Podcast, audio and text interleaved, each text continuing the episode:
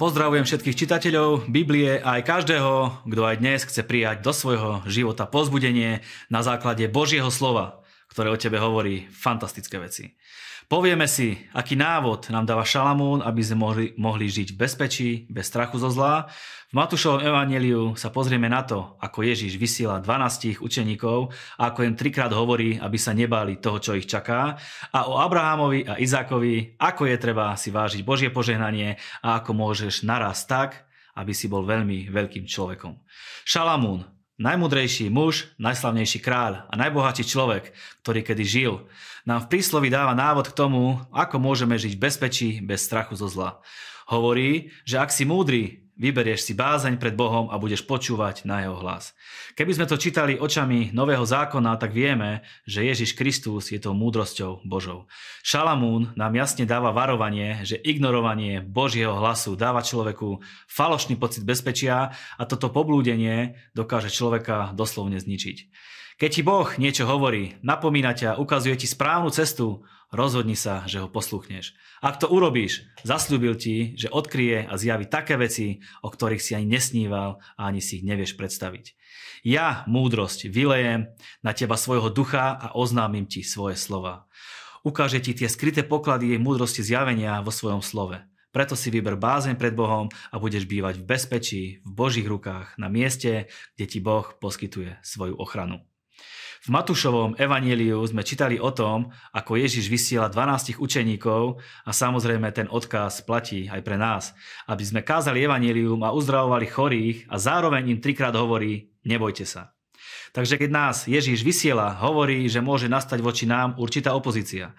Hľa, posielam vás ako ovce medzi vlkov. Je tu presne popísaná opozícia, ktorá môže nastať. Za prvé, môžu nás vydávať do moci súdov a rôznych inštitúcií, môžu nás nenávidieť pre meno pána Ježiša Krista, môžeme byť prenasledovaní alebo nazývaní nejakými sektármi alebo náboženskými fanatikmi, alebo sú rôzne prívlasky, ktoré ľudia dokážu vymyslieť.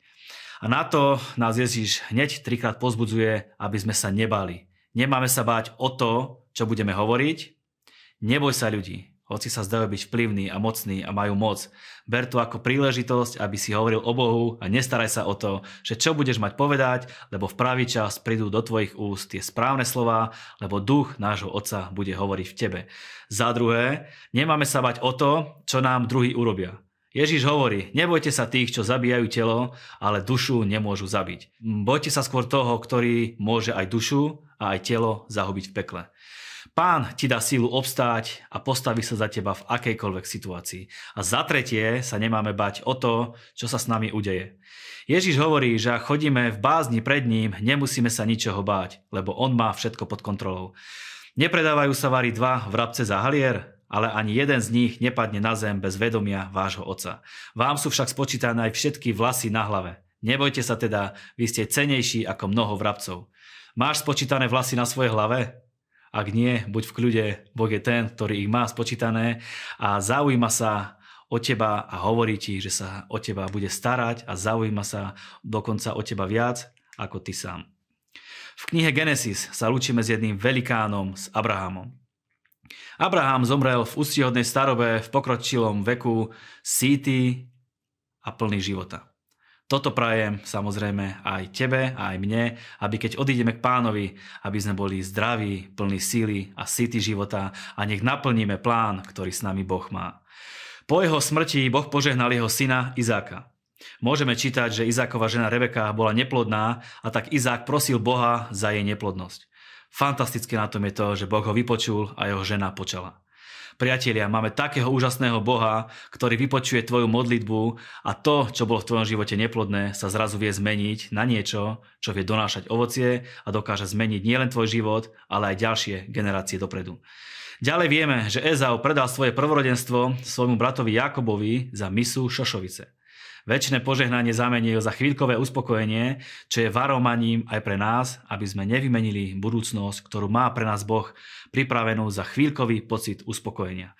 Požehnanie je z Božej strany nemenné, ak ho raz Boh vysloví nad našimi životmi, Boh ho už nevie zobrať naspäť.